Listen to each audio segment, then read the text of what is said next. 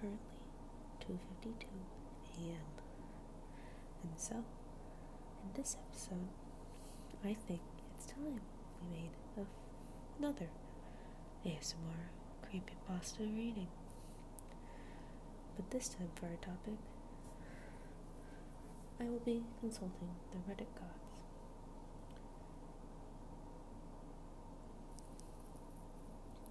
I have to piss.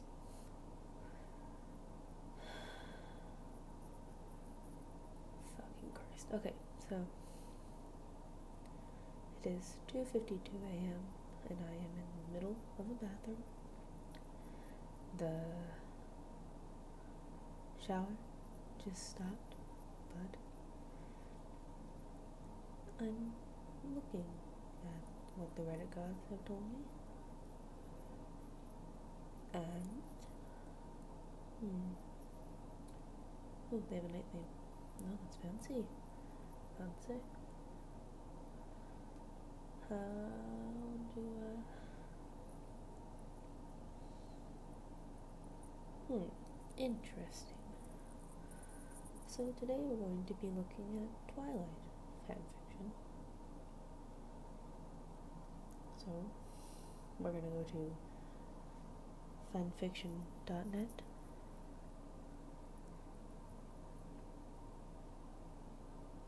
Um, I'm just gonna scroll until I find something interesting. Oh, good lord.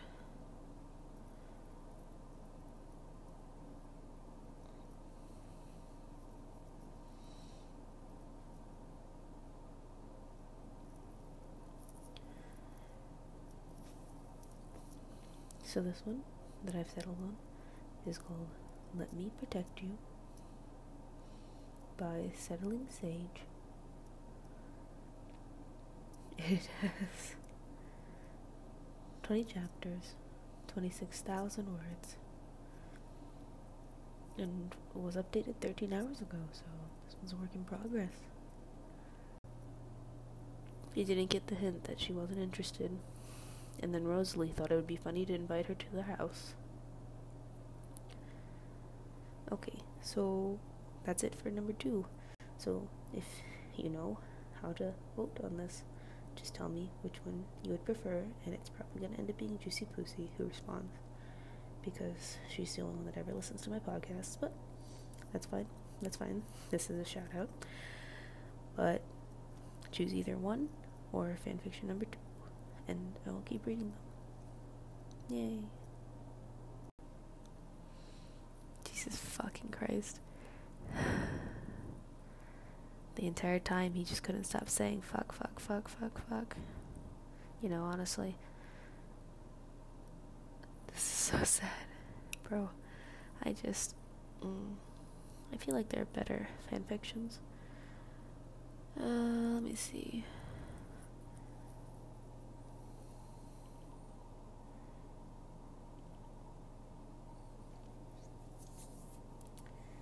Uh, let's see under this category.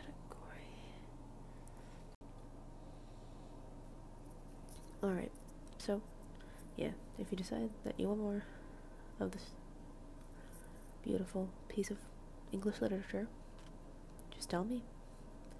And I guess we will keep on reading.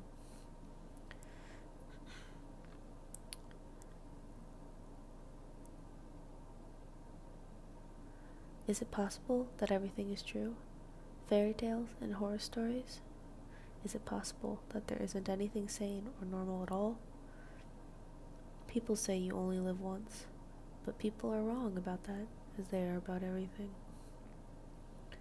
The sky was dark and the clouds promised thunder. A building burned across the square when I was born. My parents sometimes reflect that those flames had been a warning to them, to us all, a warning about the phoenix and the effect it would have on our lives. Phoenixes are not like how they are in mythology, beautiful creatures with the same sapphire blue eyes that my paternal family was famous for.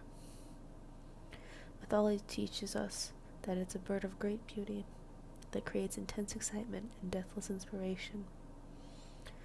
The deathless inspiration I could relate to. The scene I described.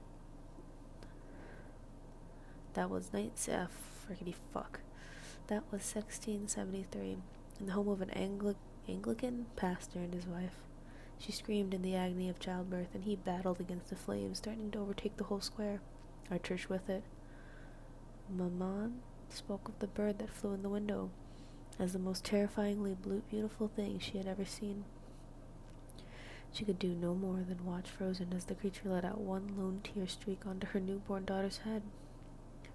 She blames this for the reason we are always born and die to fire. I've never been sure if I believed her stories, but someone had to explain why we can never rest in peace. This year, in 2008, was the fifth time I had experienced a lifetime. By the way, just an FYI, you should probably know there's going to be a lot of mouth sounds. Shout out to a certain brown girl, my favorite brown girl. You know who you are. my fist, oh fuck, my first, my should have been only life was simple. It was only when I was born again in 1744 and again in 1845 that we were sure something was wrong. There was always whispers of others that could remember living before, but never did it connect to our lives, so we kept our secrets. And Mama became certain that Phoenix tears were cursed. 1845 was my favorite lifetime. We lived in Texas since apparently Dad's parents had moved there before he was born. How true that was, I never was sure. I had never met any of my grandparents. Texas was gorgeously hot, which contrasted to the previous lifetime where I had spent most of my childhood in Scotland. The new century had brought us a new life in the middle of World War II. Wait. I was brought up a true Parisian. Parisian Paris after Mama returned us to the capital. I never got to know my father that lifetime. It made him all more precious to me now. I thought, oh my god, my contact's falling out. I'm gonna die. I smiled over at him as I exited our tent. We'd finished our Okay, so the shower just nutted. The fuck? Oh my god. Oh, why is everything so fucking disastrous? Alright, back, back to, back to. We'd finished our two week hike across the Olympic National Forest, and we were both completely shattered. We'd started in Port Angeles and headed west across the park to climb the Hurricane Ridge Trail, see the hot springs and Lake Crescent. I was glad to collapse just outside Forks. Oh, fucking Christ. We would rest in Forks for a few days, if we could find where Mama had planned for us to stay at the Miller Tree Inn before getting the bus back to Port Angeles. We were going to hike back, but the weather forecast made our route impassable. If Mama had booked it, our home for the next few days would be absolutely gorgeous. She tried to sell it to us last night when we had found signal to contact her, sharing how she had booked a room on the first floor with windows on three sides We would have been happy with anything after two weeks of sleeping outside on the hard earth. Dad grinned at me, and I joined him, where he was packing up, still exhilarated from the last two weeks. The blue eyes that he had passed down to me sparkled with joy. I had always been my dad's little girl, even since ever since our first lifetime. I clung to him as my life raft for the world. Seeing him, especially happy like this, always made me feel better. Morning, Dad. I was never a morning person, but waking up and being straight out in the cool air was refreshing. It made me a lot more controver- controversial um, than I would normally have been. Good. Oh my good fucking white people. Good morning, Emmeline. I let him hug me with one arm, keeping his other hand around the chair. He was attempting to force back into the bag. Wait. Got just over two hours to go. You up for it? Before I could answer, my stomach growled, and Dad laughed, quickly rummaging in his pocket for something I could eat. Taking the offered cereal cereal bar, that would do it for now, but not for long. I helped him pack up, and we quickly set off again. After the last couple of weeks, walking two hours along the road was a bit of a boring necessity, especially knowing that the Kalala oh fuck River was running just over 400 meters from us at the furthest points. Once we joined the main road heading into Forks, I felt Dad's tension rise. It was not the safest road to walk along, and logging lorries flew past us at terrifying speeds. I could practically see the relief wash through him as we approached the City of Fork sign, even though we still had to find the end. After two and a half hours of hiking on only a cereal bar, my eyes immediately spotted out somewhere to eat once we got in the main area of the city. I pointed the lodge out to my dad, and without a word, and immediately he began heading towards it. If I knew my dad as well as I thought I did, he hadn't had any breakfast at all, saving the last of our food for me.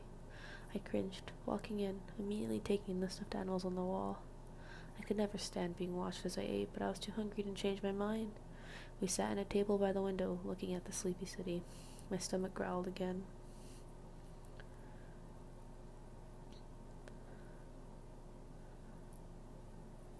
Sounds like someone's hungry. A voice at my shoulder laughed, and I turned to find a friendly woman standing at my shoulder with two menus in her hands. Shall we get you some food, sweetheart? I laughed at myself in embarrassment and took the menu offered to me, picking the first thing I saw. Can I have some cinnamon French toast, please? I saw her expression morph to surprise at hearing my English accent, but she didn't comment on it. Dad quickly gave his order, and then silence fell. We smiled at each other across the table.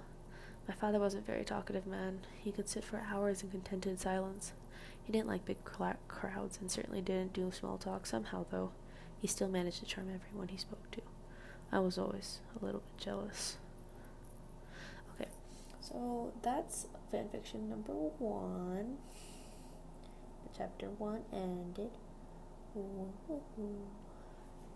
I'm gonna look for another one now. Hello? Oh, good boy. Wait. That's not what I meant. Oh, that was my back. Oh, she popped. Ooh. Oh.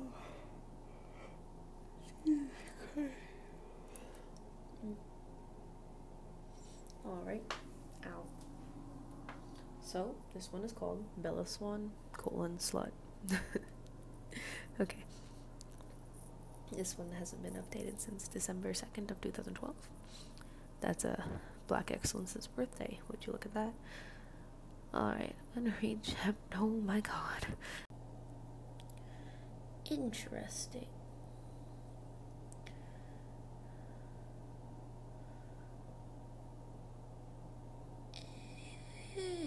Interesting. Alright, so this one is called Harry Potter is I don't know what's called. Anyway, this one's about Harry Potter X Edward Cullen.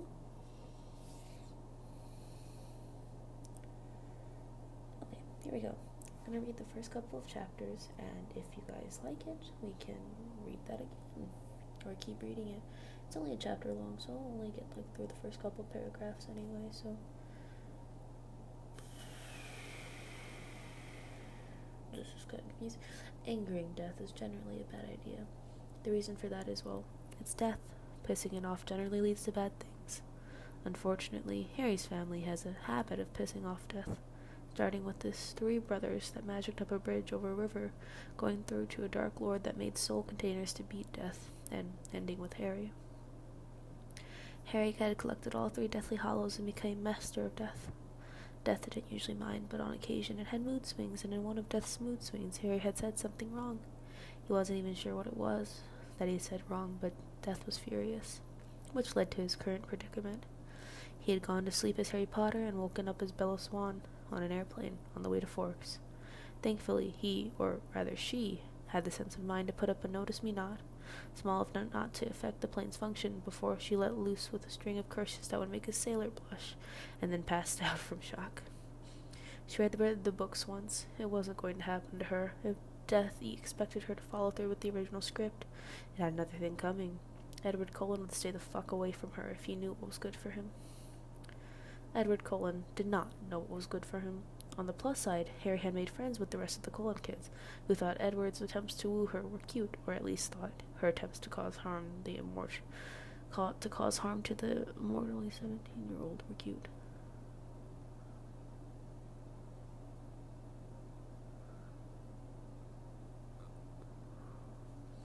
So far, she had thrown him through a wall, slammed his face into a locker and a desk, and given him a kick to the balls six times, magically enhanced, of course.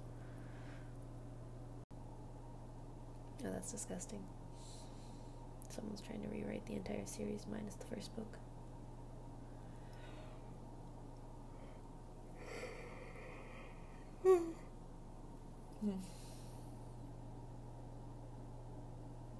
Wait a minute.